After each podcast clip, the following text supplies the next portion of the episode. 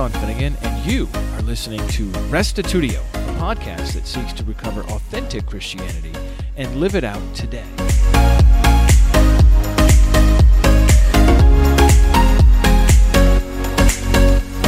Building on last week, Will Barlow continues to describe and analyze issues with the Big Bang Theory. He considers standard biblical and scientific objections brought forward by young earth creationists. After responding to these objections, he shows how each of the main Christian views of origins deals with the Big Bang. Here now is episode 465, part 7 of our Scripture and Science class, Genesis and the Big Bang, with Will Barlow.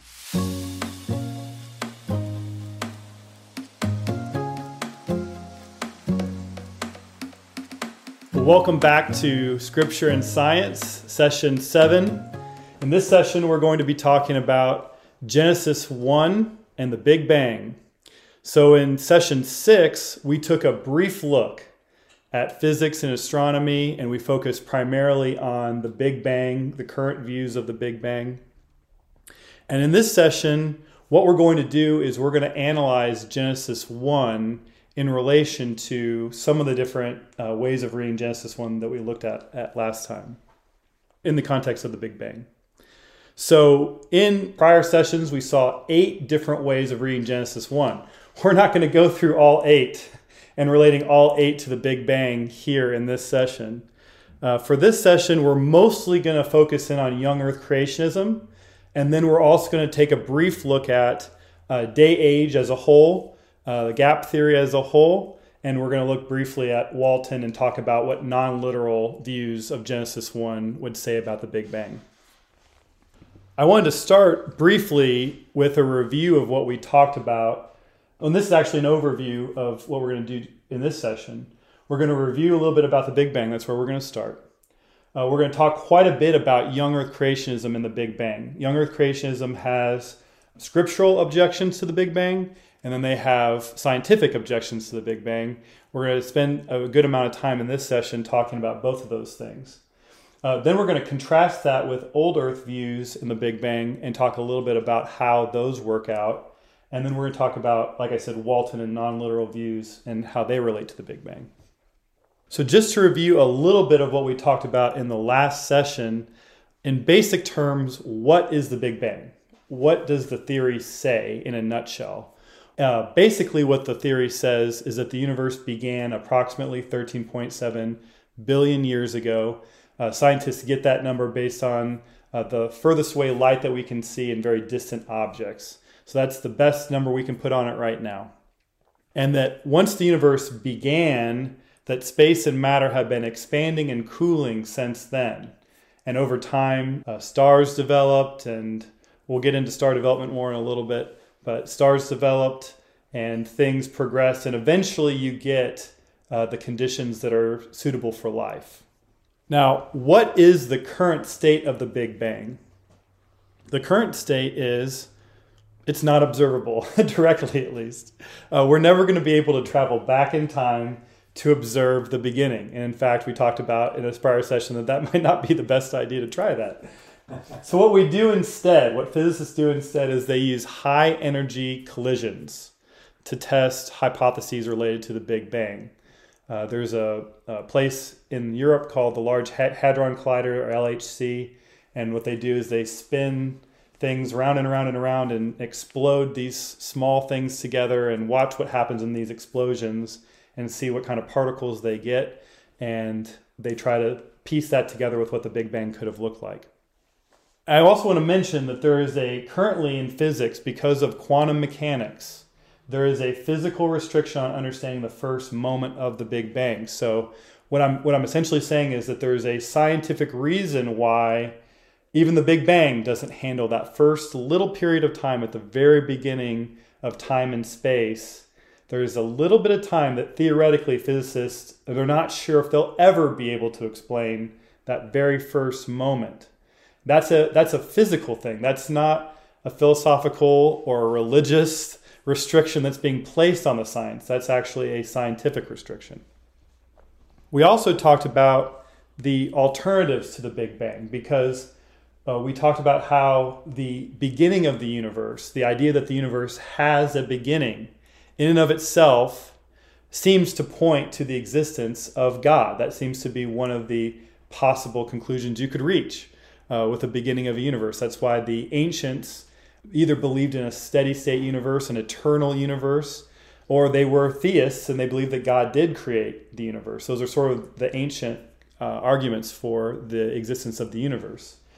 And so in, in modern times, scientists can't, you know, philosophically just decide that God doesn't exist. So what they try to do is come up with scientific reasons why uh, the universe is eternal or that the universe as we have it makes sense, even though we're going to see in a future session how fine tuned this universe is for life. So here are the different options that people have proposed to the Big Bang the oscillating universe, where you have a Big Bang and then it could recollapse into what they call a big crunch, and then another big bang, and then another big crunch. And if you have an infinite number of universes in the past, then maybe at some point the right big bang came along, and here we are. And it could essentially be like almost an eternal kind of a state, an eternal universe. You could have multiple universes, an infinite number of universes exist. And especially a lot of scientists uh, who are atheists propose an eternal universe that was like the mother universe of all these other little they call them bubble universes okay so so you have the multiple universe idea is another alternative uh, one thing i'll say about both of these is that it's very difficult to impossible to observe these other universes. And so I, I view these theories almost as more religious constructions than i do as scientific constructions. We talked about that in a prior session a little bit.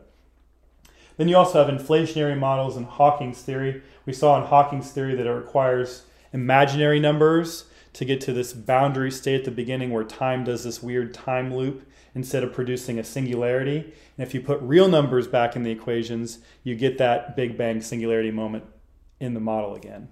So there are no real big viable alternatives to the Big Bang. Most scientists will say that the generic theory of the Big Bang is the one that has stood the test of time and is the one that is the most likely scientific theory at this point.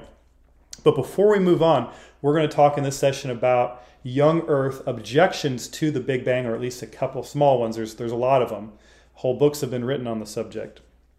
But I want to point out that every scientific theory throughout the history of mankind has had problems with it.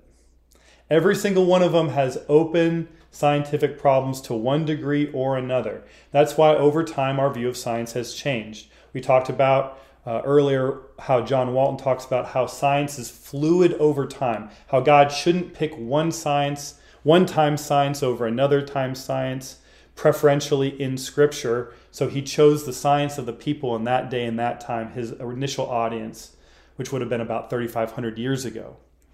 So science is fluid, it's a moving target. And there's all these open questions, even about the Big Bang, even though it seems to be the best model. And after reviewing some of the evidence for the Big Bang in my undergrad schooling, I still think it's the best option that we have scientifically right now. I also like the fact that the Big Bang seems to point to the existence of God. That seems to me to be a perk of the Big Bang model. But I just wanted to point out that even in mainstream scientific circles, there are well known problems with the Big Bang. So just because young earthers are going to propose certain problems with the Big Bang doesn't mean that they're off their rockers for proposing scientific problems with the Big Bang. There are problems with every major scientific theory. We're going to talk about evolution in the future. We're going to talk about the problems with evolution.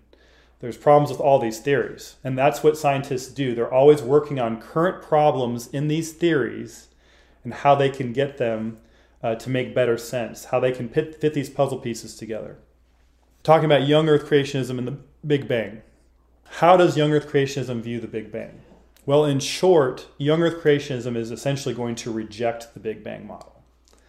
And they're going to make both scriptural and scientific points uh, to advance their perspective. So let's start with the scriptural objections. What scriptural objections do young earth creationists use to attack the Big Bang? Here's uh, one article I think that was very helpful on answers in Genesis is this one that, that I've posted up here. We're going to quote from it a couple different times in this session. This is just one of many articles on the Answers in Genesis site about the Big Bang. This is sort of like their their high level overview of their perspective, but you can dive into all the different problems they have in a lot more detail if you want to. So if you want to understand more about the young earth creationism perspective, I again recommend this Answers in Genesis website. It's very comprehensive. So this is their first objection. The first objection is the Bible tells us that God created heaven, earth, and everything within them in the span of six days. And they don't just quote Genesis 1 for that, they quote from Exodus 20. And then it says, and rested on the seventh day. This is the basis for our work week, Exodus 20, verse 8. In contrast, the Big Bang model claims that the universe and Earth formed over billions of years. So their first objection is this six days idea. So they believe that in the beginning, in Genesis 1, you can read straight through. You get day one, day two, day three, day four, day five. God's creating through that whole process. And that's in contrast to this Big Bang model where you've got billions of years, you've got slow development of stars and galaxies and planets and the things like that. So that's their first objection. The second objection is related to what we talked about earlier about the fourth day. We talked about in an earlier session how the fourth day is often the sticking point for your reading of Genesis. And so here, Young Earth Creationism uh, says Genesis tells us that God created the stars on the fourth day, three days after the earth was created. In contrast, the Big Bang model claims that stars existed billions of years before the earth. So again, they see the creation event of the stars on day four. They see that is happening after the earth was created. And so that's how they read Genesis 1. Again, this is Answers in Genesis. There may be slight tweaks to other young earth views, but I'm just saying this particular view says fourth day, that's when stars happened. That's after the earth, whereas Big Bang has it the other way around, where you have yeah, first generation stars, second generation stars, third generation stars, and eventually you get a universe that's habitable for something like the earth. Here's a third objection scripturally. The Bible tells us that the earth was made from water. 2 Peter 3 5, Genesis 1 2 through 9, Psalm 24 2. But the standard secular model teaches that the earth began as a molten planet which cooled over millions of years, that the oceans were the result of asteroid or meteor impacts or from dissolution of comets as they entered Earth's atmosphere. So, again, uh, th- what they're saying is you've got uh, the earth coming out of water and they're saying that's how God describes it. That's how we should how we should deal with it. The Big Bang model has a different way of explaining uh, how the Earth got here. So those are three major scriptural objections that young Earth creationists pose about the Big Bang model. We're going to talk about brief answers to them later in this particular session. I want to transition now to uh, some scientific objections that young Earth creationists make um, about the Big Bang model and and these are really interesting to me because some of these do point to open problems in the Big Bang model. In other words, the scientists, uh, current scientists in the field studying the Big Bang, might say, hey, this is an open problem. We can't solve all these aspects yet. So there are some good points that get made here, but there are also uh, there is also hope in the scientific community to solve these problems, which young Earth creationism will reject the hope that they will be able to solve those problems. The first one here is called missing monopoles.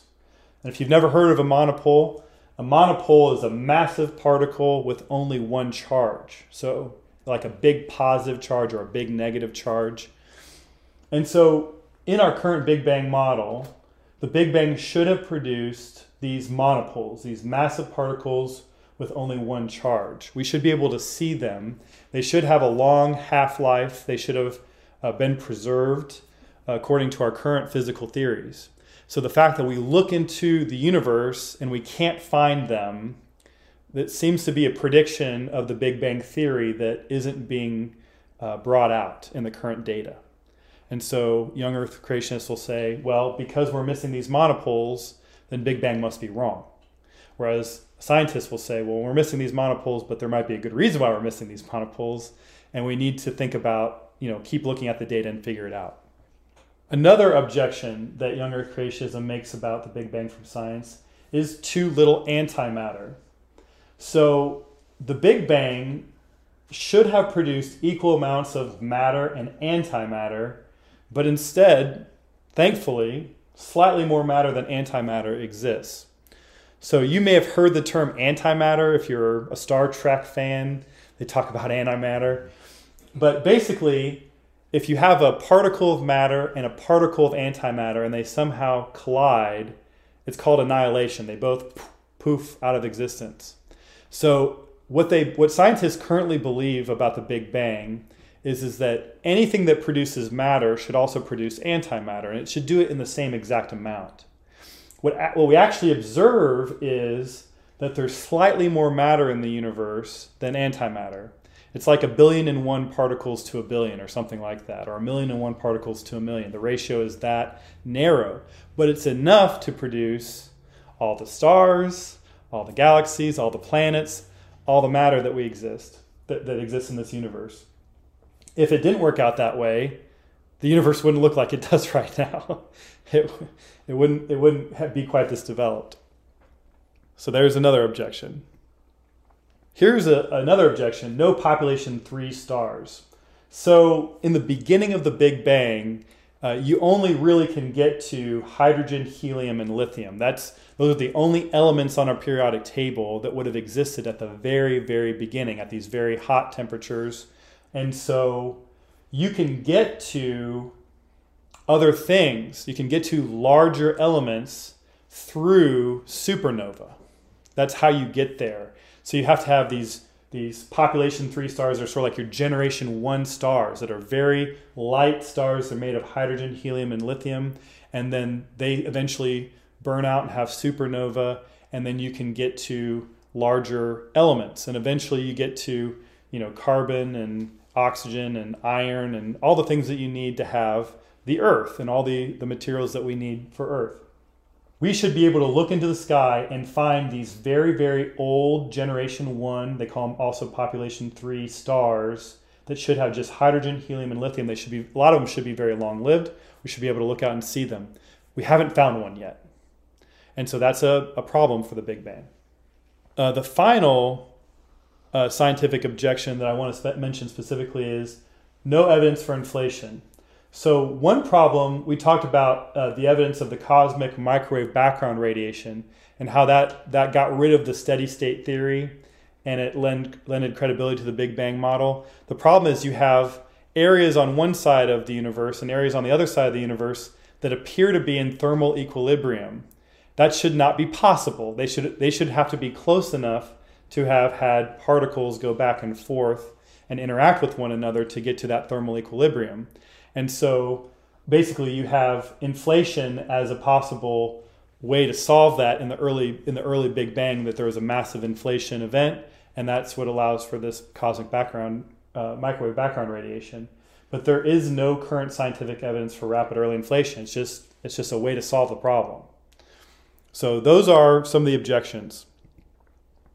I want to also focus in a little bit on how um, young earth creationism attacks the assumptions that we make when doing science.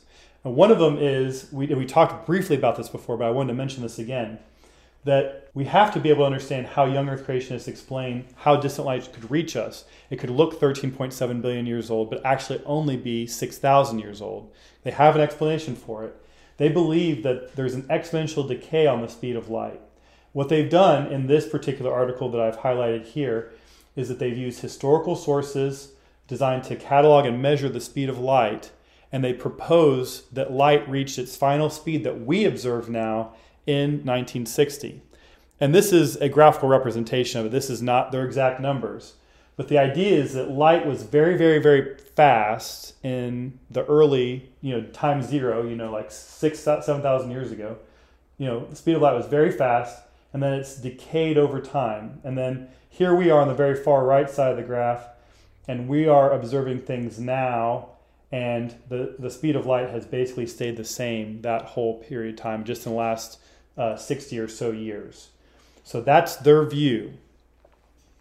Now, I want to briefly address the young earth scriptural objections. Now, there's a lot out there on this. A lot of old earth creationists have written a lot of materials talking about these specific objections, like the Exodus 20 text. We're not going to get into all the details on that. But what we are going to do is we're going to briefly talk about how these other views would respond to these young earth creationist objections. And as we walk through these contrasts, you can decide which one you think is more plausible. So, the creation in six 24 hour days, not 13.7 billion years. That's the objection, that's the first scriptural objection that young earth used. So, a day age person would say, well, each day could be longer. It could be longer. We can read the text that way. Uh, there are other usages of the word day, and we can get there. What the gap will say is it is six 24 hour days. It is six 24 hour days. But there could be a billion years between verses 1 and verse 2. There could be 13 billion years between verse 1 and verse 2. Uh, so there's, there's that way of reconciling it. You still get six 24 hour days, but you have a gap in between verse 1 and verse 2. Walton, as we're going to find out, and the non literal views are basically just going to shrug at any of these objections. They're just basically going to say, hey, look, ancient Near East people, they're not interested in physical creation anyway. We're thinking about the problem wrong. We're coming to the text with modern assumptions. We're not coming to the text from ancient assumptions. So Walton's not going to answer the question. He's just going to say, you're asking the wrong question. How about the objection of creating the earth before the sun?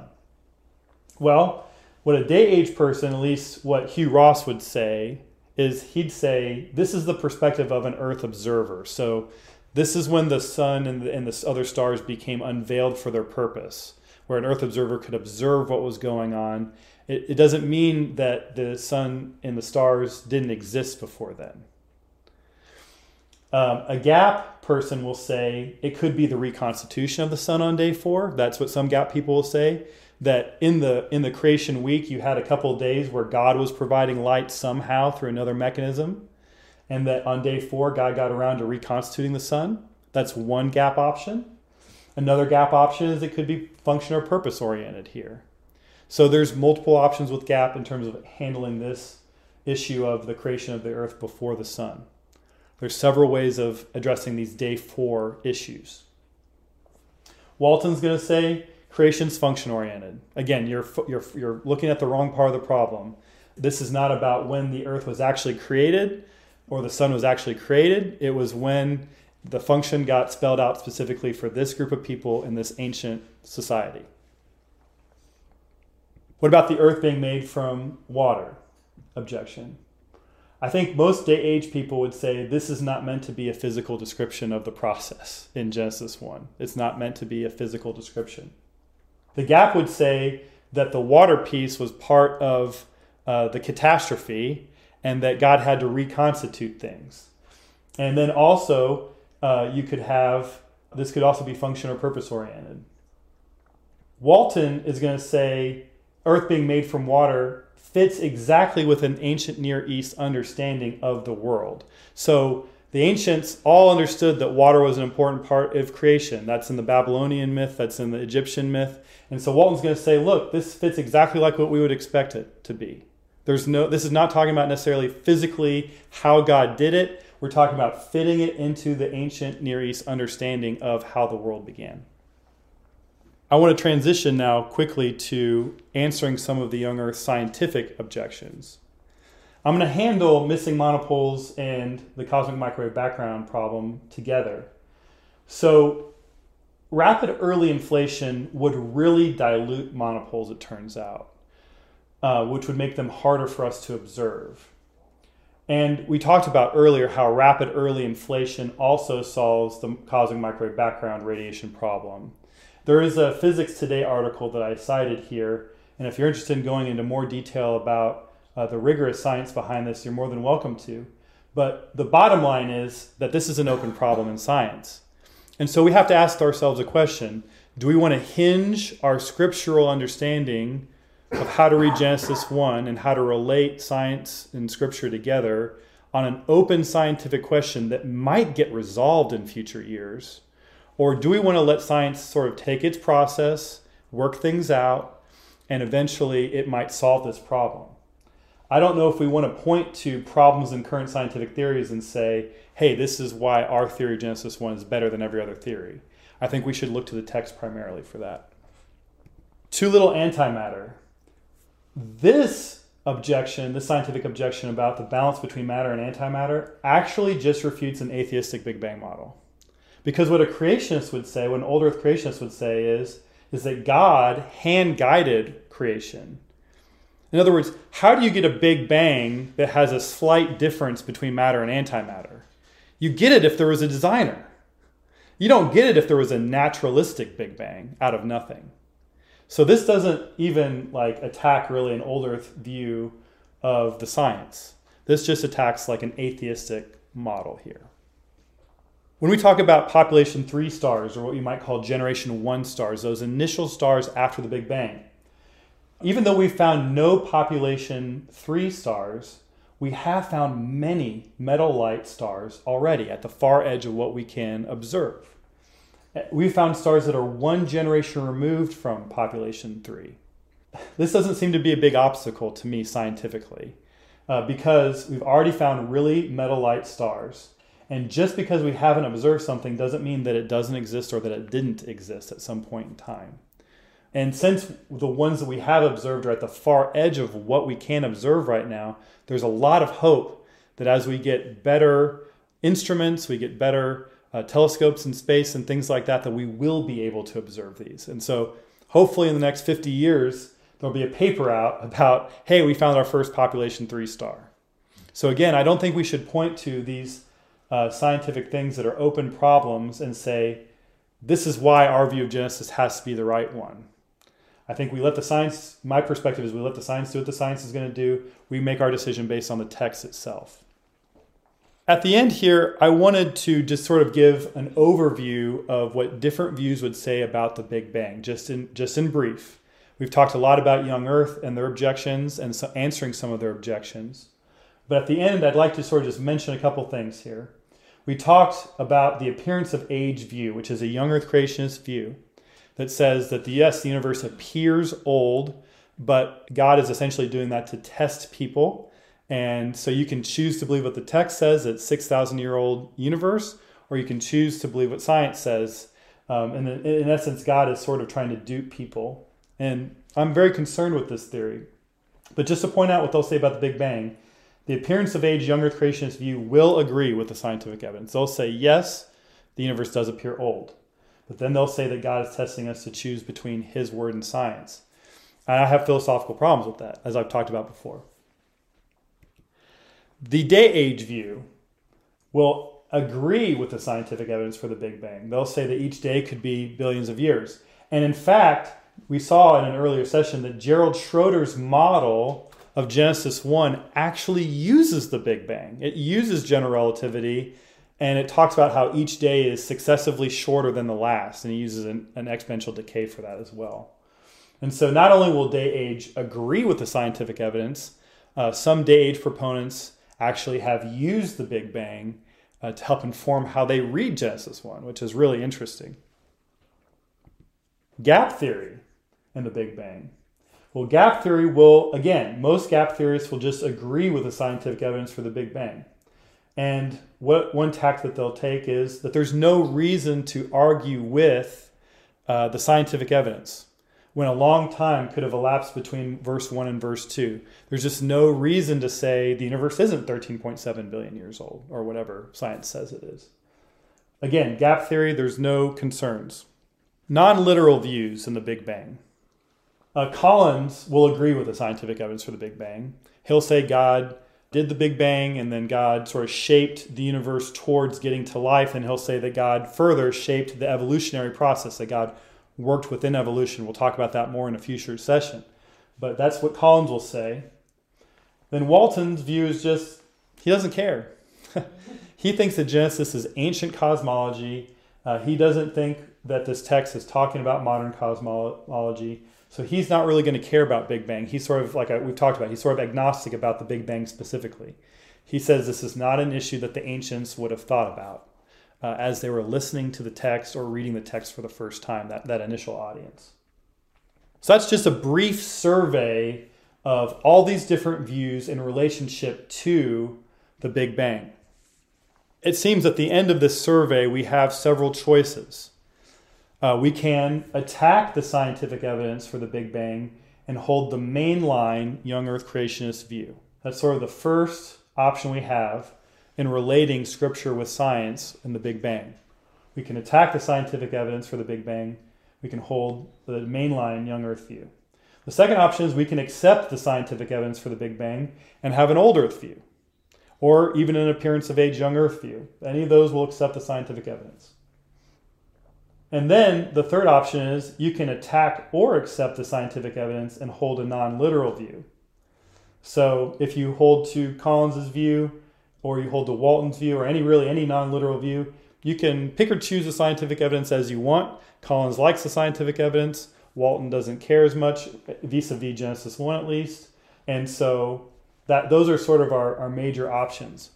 I also want to sort of end with another sort of proposition, which is even if you believe that the young earth view is the most related to the text, so even if you hold that the initial audience would have understood the universe as young, I want to propose to you the idea that just because they viewed, they possibly viewed the universe and the earth as young, doesn't mean that we have to.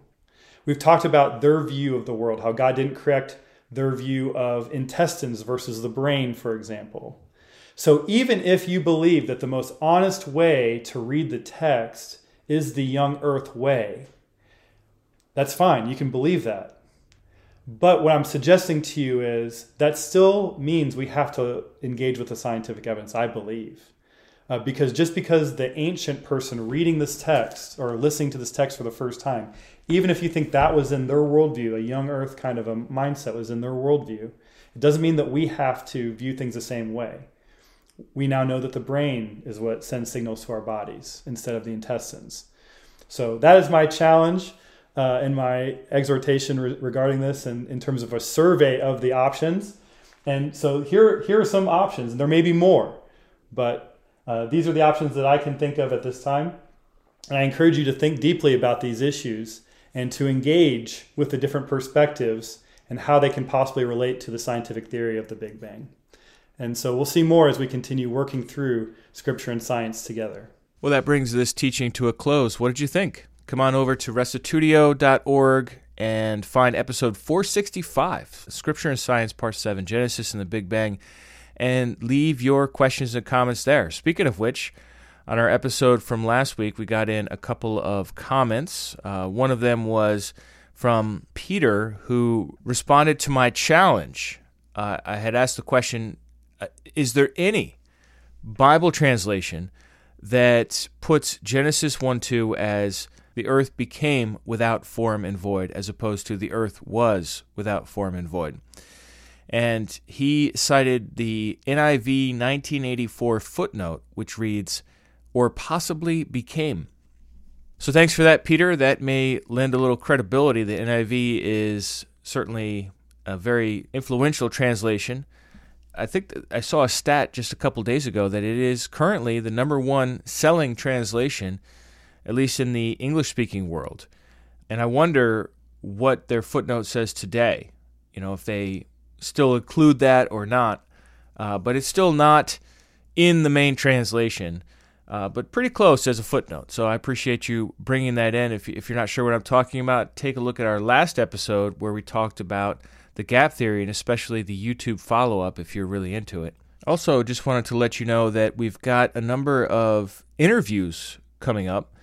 I've got an interview scheduled with Mary DeMuth to talk about her book that covers parenting wayward adult children. Uh, and I'm excited about that interview. I also managed to book Dale Allison, uh, who's a renowned New Testament or, or historical Jesus scholar, and to talk about his new book on experiencing miracles and experiencing the supernatural. Uh, not the sort of person you would expect to write this kind of a book considering he has operated during his career under the skeptical assumptions of modern day historiography that essentially excludes miracles from conversation. And he's he's written a book and he's talking about his own personal experiences of the divine as well as a lot of other people's. And I'm so I'm excited about that interview. Also have Justin Bailey coming on to talk about cultural apologetics and how do we interact with our society today. So my plan is to do one or two more episodes of Science and Scripture and then take a little break and move into these interviews so that you can get exposed to these interesting books and the ideas that they present before returning back to Scripture and Science and continuing through. So stay tuned for that. Thanks everybody for listening.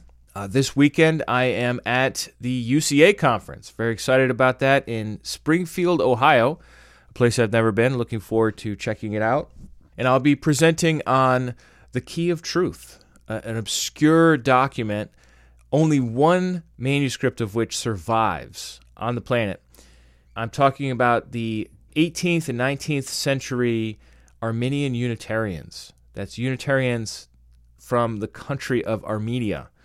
So if, if you're able to come to the conference, would love to see you there. Stop by and say hi. If not, this talk will be out eventually. Usually, there's a rollout procedure for releasing conference materials, uh, usually about one a month. So uh, I'll certainly let you know when that's available. But I will be putting up on Restitutio uh, the entire text of the Key of Truth, which I have free uh, free in the public domain. The translation done in 1898 by Frederick Conybeare, and I will also put my paper on there. And uh, I may do some podcasts on the subject. I have a lot to say. Uh, I'm not sure if I will or not. Depends on what the interest is. It is an obscure group of Christians, but I think they deserve a voice. You know, nobody's ever heard of them. Those who have heard of them have mislabeled them or rejected them or persecuted them, and I think it's time for this this group to be able to speak for itself and to inspire us to hold firmly to our faith in our own time when it's so easy and people aren't cutting our noses off for our faith or exiling us to Siberia. So stay tuned for more about that. Thanks everybody for tuning in. If you'd like to support Restitutio, you can do that online at restitutio.org, either one time gifts or monthly gifts. We certainly appreciate either one or whatever you can do. And we'll see you next week. And remember, the truth has nothing to fear.